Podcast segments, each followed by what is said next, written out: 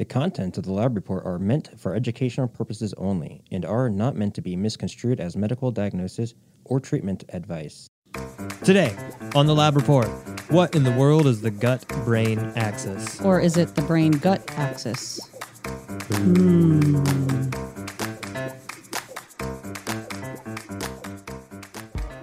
The world of medicine can be challenging. Clinicians and patients are always looking for more options, more effective treatments, and in the end, more answers. Functional and integrative medicine focuses on addressing root causes of disease. Here at Genova Diagnostics, we've watched this field evolve and grow for over 35 years. We've not only adapted, we've led.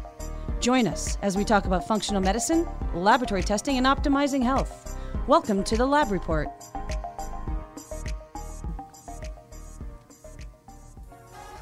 How's that rib?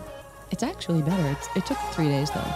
That's that's pretty good for a rib. Is it? I don't know.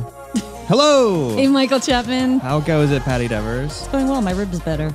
That's excellent. That's excellent news. Thank you, and welcome to the Lab Report. Minimal impact to the exercise I as know. well, huh? I know. Only three days. That's not bad. I know. That's not bad. Mhm. Right back at it. That's right. Anyway, this is a podcast by Genova Diagnostics where we talk about things like functional medicine, specialty lab testing, and integrative therapeutics, and a little something that we call the like. Well, if you like this show, thank you. And we'd really be thankful if you went to iTunes or Spotify and subscribed or rated and reviewed, download, Full of the things. feedback. Yeah. Yeah, that would be much appreciated. That helps the show.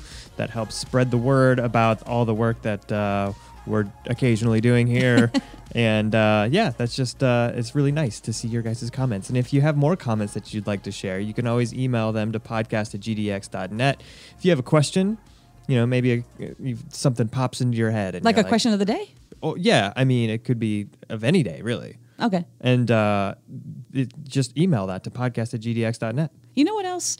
We've been getting some really great emails around topics people would like us to cover or ideas for guests. So feel free to give us any kind of feedback like that. We'll check it all out. Yep, that helps, and that has helped to create some of the content. So, uh, yeah, that, that's much appreciated. All of that, and your engagement is welcome. So, speaking of engagement, I just had this thought the other day. Uh-oh. Um, kind of a random thought. I was You have a lot of those. well, it's just it's Go ahead. laborious sometimes. Go ahead. uh, so I was thinking about the vegetable kohlrabi.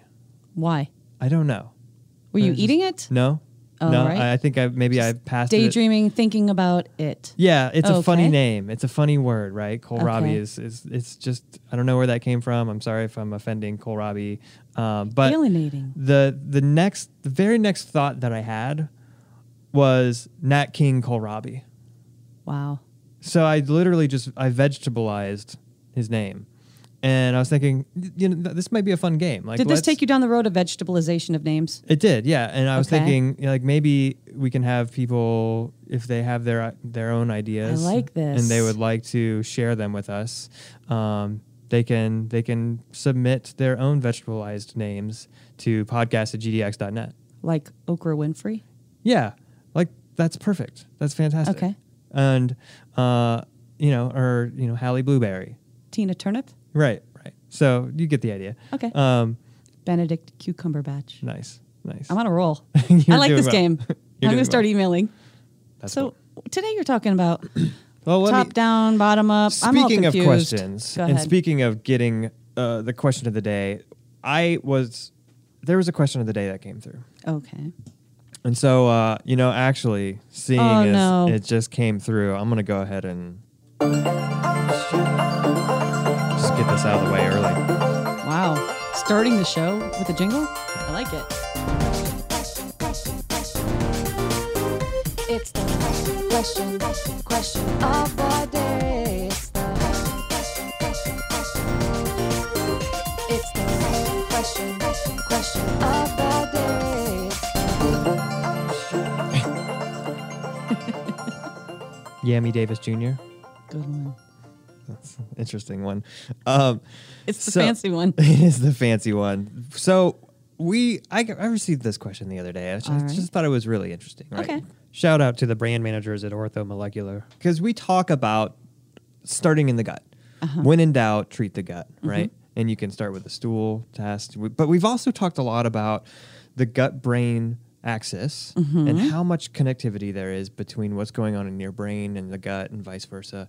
Uh, and then we've also talked about the clinical utility of HPA axis dysfunction and all the things that are related to HPA axis dysfunction, how it affects your hormones, your sex hormones, your thyroid. Like, it's a big deal, right? Okay.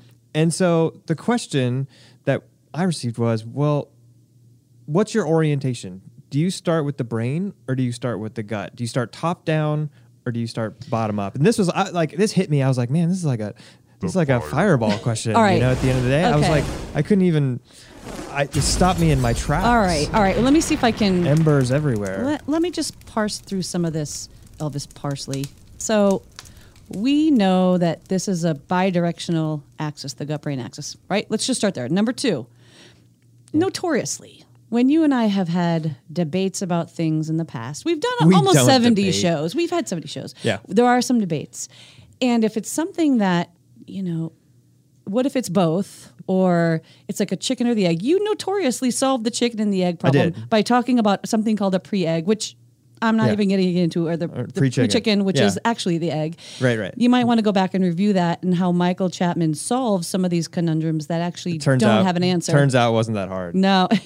okay. pretty definitive. Well, I, I look at this question as kind of similar because you can ask anyone. Someone will say brain, someone will say gut. Most people say it depends. Most people will say you do both at the same time because it's so they're so intermingled and there is this bidirectional axis. It's tricky. Well, maybe we should talk a little bit more about that. Maybe we should explain that because you're talking about this axis. So what's going on? Like how? Okay, gut brain axis. Whatever. I've heard of such a thing, but Fake I don't. news. That's, fake news. This is real. But how is this working? Like what what is going on in your gut that affects what's going on in your brain? Like Give me an example. Papaya Angelou. See what I did there? I saw it. So first, let's just back up a little bit and say that there's an enteric nervous system, the Okay. ENS, and then there's the central nervous system in your brain. Okay. And we're talking about the connection between the two. And in all reality, it really is the microbiome kind of connecting the two, the bacteria in your gut okay. sending signals. Wait, wait, wait. So you're telling me you're telling me that there's bugs in the gut. That's right. Okay, I'm just coming to terms with that part of it. But these bugs are actually stimulating or they're doing something to affect nerves. You're now now you're telling me there's a bunch of nerves in the gut, the entire nervous system. That's right. And eh, am I putting on a good roll right now? I'm like, you're just coming to terms with the fact that there's bugs in the gut after 70 episodes. Okay, maybe I'm putting on a bit of a character. okay, go ahead. And so these bugs are affecting the enteric nervous system. How are they doing that? Well, what one there's many mechanisms, but one mechanism involves the vagus nerve, which you know starts up in your brain, goes all the way down the back of your thorax Yeah. to your abdomen. It's a long nerve. yeah, it's it's kind of everywhere. Remember we talked about the vagus nerve with Brad Lichtenstein. Uh, how could I forget? That's right. And what they're finding is that There's the- two of them, polyvagals. That's right.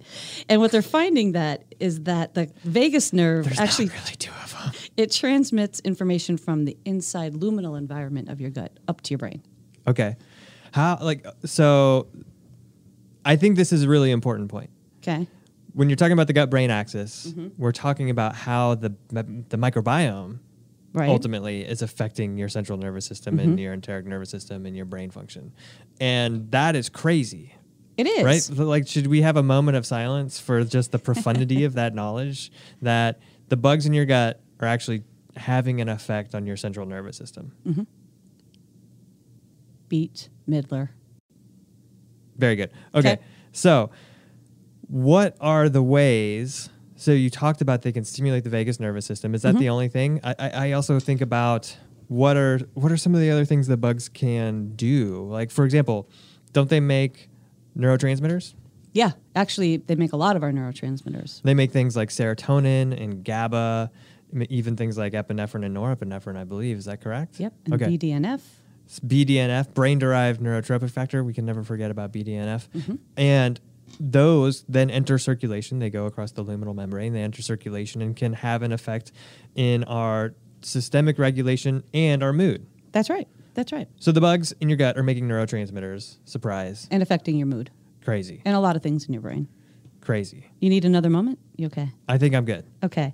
Well, the other piece of this is that some of the things the bugs make, which, you know, we've done a whole episode on that, short chain fatty acids, for example. Hmm. Remember, we talked about the bacteria ferment fiber to make these short chain fatty acids, things like butyric acid, propionic, acetic acid.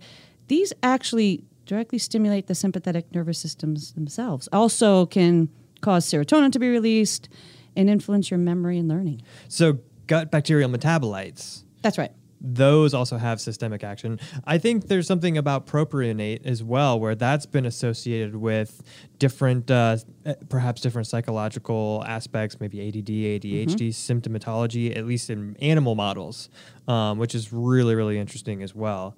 Uh, how propionic acid might have a little bit of a central nervous system regulatory ability. And I wouldn't be surprised to find that some of these others have similar. Brussels Crowe. We also talk a lot about dysbiosis and patterns of these commensal bacteria. Sure. Right?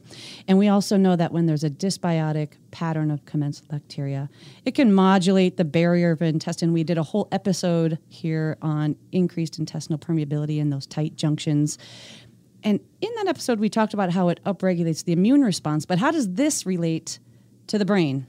Well, it relates in a couple different ways that I'm aware of. So the first thing is that if you have a dysbiosis or you have something that's causing increased intestinal permeability, what you're going to find is that's going to lead to uh, a, gr- a greater transition, um, a greater movement of particles, undigested food, things like that across the lumen. That's going to stimulate inflammation locally, and that can impact the nerves, the enteric nervous system. It can cause blunting and some sort of dysfunction there. So you're having an impact from a neuro uh, neuroanatomical perspective.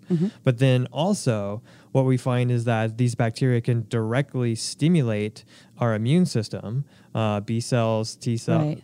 T cells, and what they cause is uh, cytokine release. Which then can actually travel throughout the system and have effects on neurons themselves. So you get this twofold effect where you're having a neuroanatomical effect through the uh, through the problems with intestinal permeability and the immune system's involvement uh, as it's responding to the uh, the bacteria. Okay, well, after all of that excellent explanation of some of these mechanisms, Right. Let's summarize the mechanisms. We've got the neuroanatomical through its impacts on the vagus nerve, Right. affecting the enteric nervous system and therefore the central nervous system.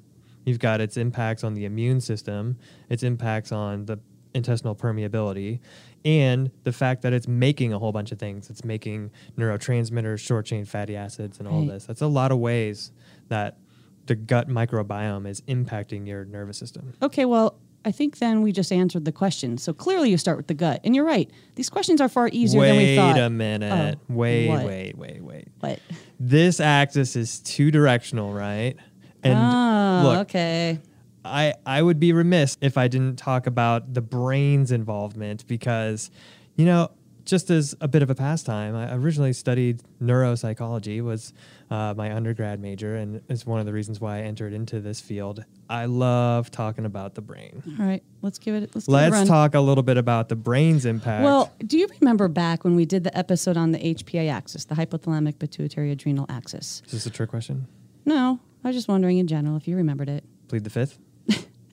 We had some discussion there about how a lot of the HPA axis is in your brain, the hypothalamus and the pituitary, and it secretes things like corticotropin releasing hormone, right? Right. And we talked about how high levels of cortisol, high, high levels of cortisol, cortisol releasing hormone, corticotropin releasing hormone, actually directly cause intestinal permeability. Yeah, through mast cell degranulation, through histamine release. Is it also true that cortisol and corticotropin releasing hormone directly affect the patterns of bacteria, the commensal bacteria? Patti, let me let you in on a little secret here. Is it about Channing Potatum? No, it's not about him, nor is it about Portobello Fitzgerald. Go ahead. Stress is bad.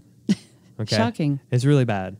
And it's bad for your microbiome as well. Hmm. One interesting tidbit even short stressors, like a stressor that lasts two hours, can significantly change the profile and reduce the relative hmm. proportions of main microbiome phyla. Meaning, scary. Yeah, yeah. And long term stressors can have a huge effect on the overall biomass and the mm-hmm. diversity. And that's Wow. been demonstrated in studies. So this is this is top down effects on your microbiome. Yes, it absolutely can can change the composition. Well, speaking of another top down, we know that the brain kind of modulates a lot of things, a lot of functions in our body, specifically in your gut, things like motility or the secretion of acids or mucus or how your intestine handles fluid shifts. And we know that also stress can change the quality and size of the mucus layer itself. Right. And what that ends up doing is it changes the delivery of nutrients, you know, things Right. like fiber, what Uh-huh. you've been eating. It changes the delivery of that to the microbiome.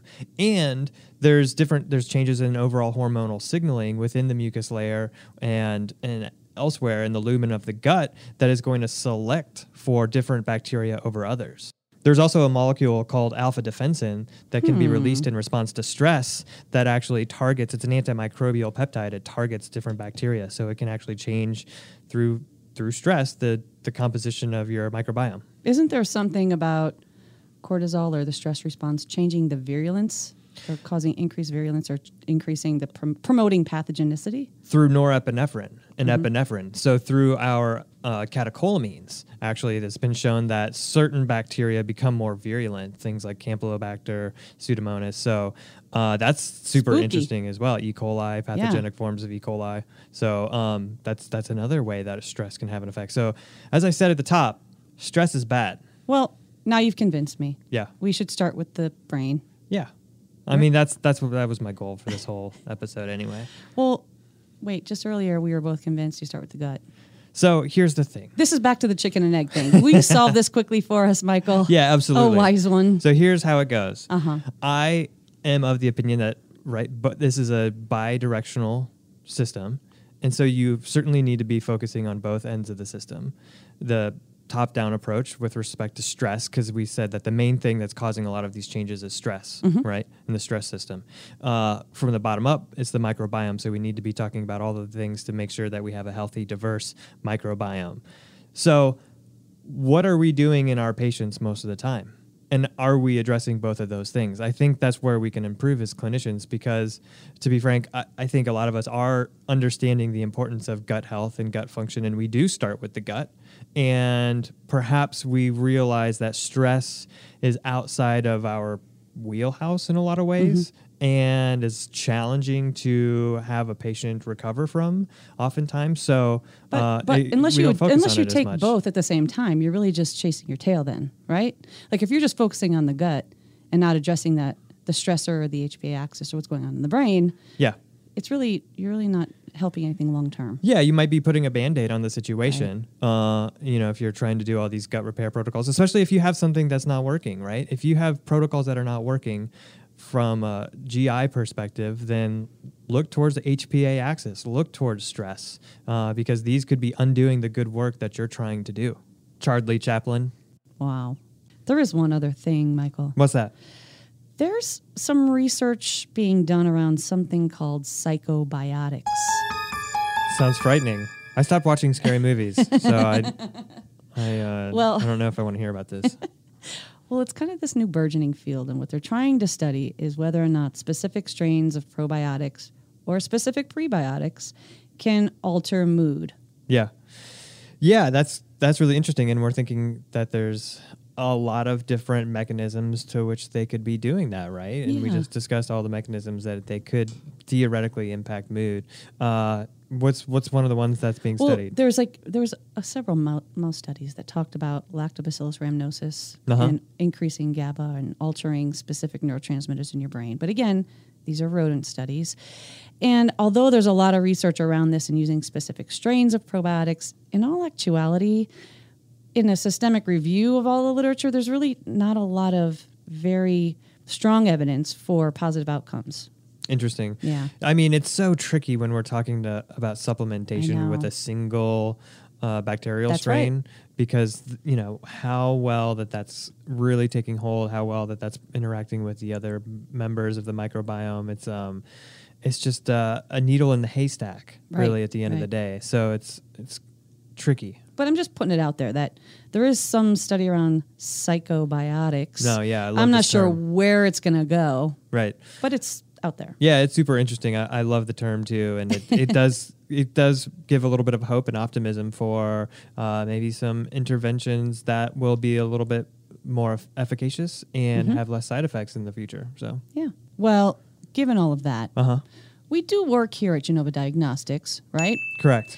And with all of this discussion on the gut brain axis, perhaps we should bring this back to actual testing. Yeah, that's a good idea. So, where because we you start? do we test for both of these things, right? Mhm. We're talking about stress, and we have a, a test called the HPA in the ASP, adrenal cortex stress profile, which is an evaluation of HPA axis function. It's cortisol and DHEA, um, and so that's one way that we would be able to test what we're talking about from the top down. Mm-hmm. What about from the bottom up? Well, we have the flagship product here at Genova called the GI Effects, which is super comprehensive. We look at some of the commensal bacteria. We actually synthesize some of that information into various dysbiosis patterns. We're also looking at inflammation, immunology, digestion, absorption, and the entire microbiome. Wow, that is an Dude. amazing test. So imagine if you did both of those tests, you'd have tons of information. Would you do both of them at the same time? Some people do.